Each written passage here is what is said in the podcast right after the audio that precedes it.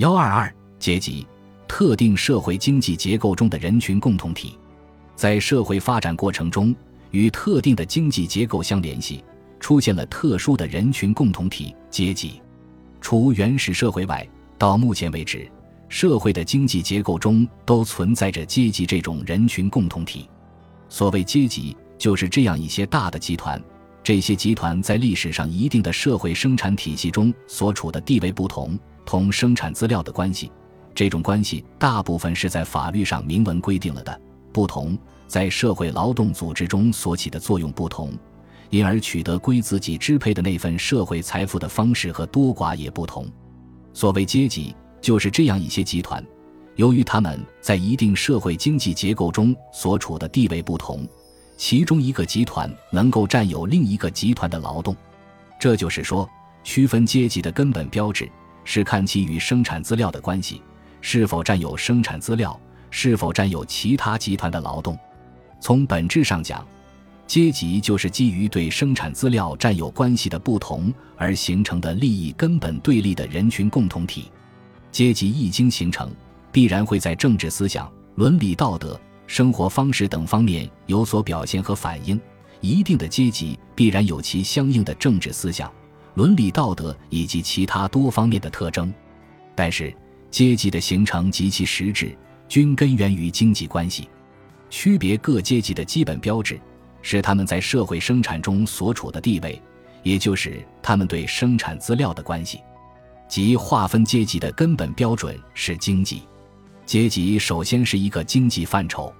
阶级的划分是由人们在特定的社会经济结构中所处的不同地位和结成的不同关系决定的。正确把握阶级概念，必须弄清阶级与等级、阶级与阶层的关系。等级是一个政治法律范畴，是指由法律规定或认可的、具有一定特权和专利的社会集团。从根本上说，阶级反映的是人们之间的经济关系，而等级则是按照地位、身份。职业对社会成员所进行的划分，反映的是人们之间的政治法律关系。一个阶级中往往包含着不同的等级，一个等级中也可以包含不同的阶级。法国大革命时期的第三等级就包含了资产者、无产者、农民；而在奴隶社会和封建社会，阶级表现为一些特别的等级，阶级关系往往被等级关系所掩盖。阶层有两层含义。一是指同一阶级内部按照经济状况、社会地位或其他标准划分的若干层次，如资产阶级中有工业资本家、商业资本家、金融资本家；二是指按照特定的标准把各阶级中的部分成员联合起来而构成的社会集团，如知识分子阶层就是按照劳动分工的原则划分的。我们既要防止用阶层划分代替阶级划分。又要把这两种划分联系起来，从而在不同层次和不同向度上把握社会成员的结构状况，准确识别个人或集团的阶级或阶层归属。阶级又是一个历史的范畴，阶级的存在仅仅同生产发展的一定历史阶段相联系。阶级在任何时候都是特定生产方式的产物。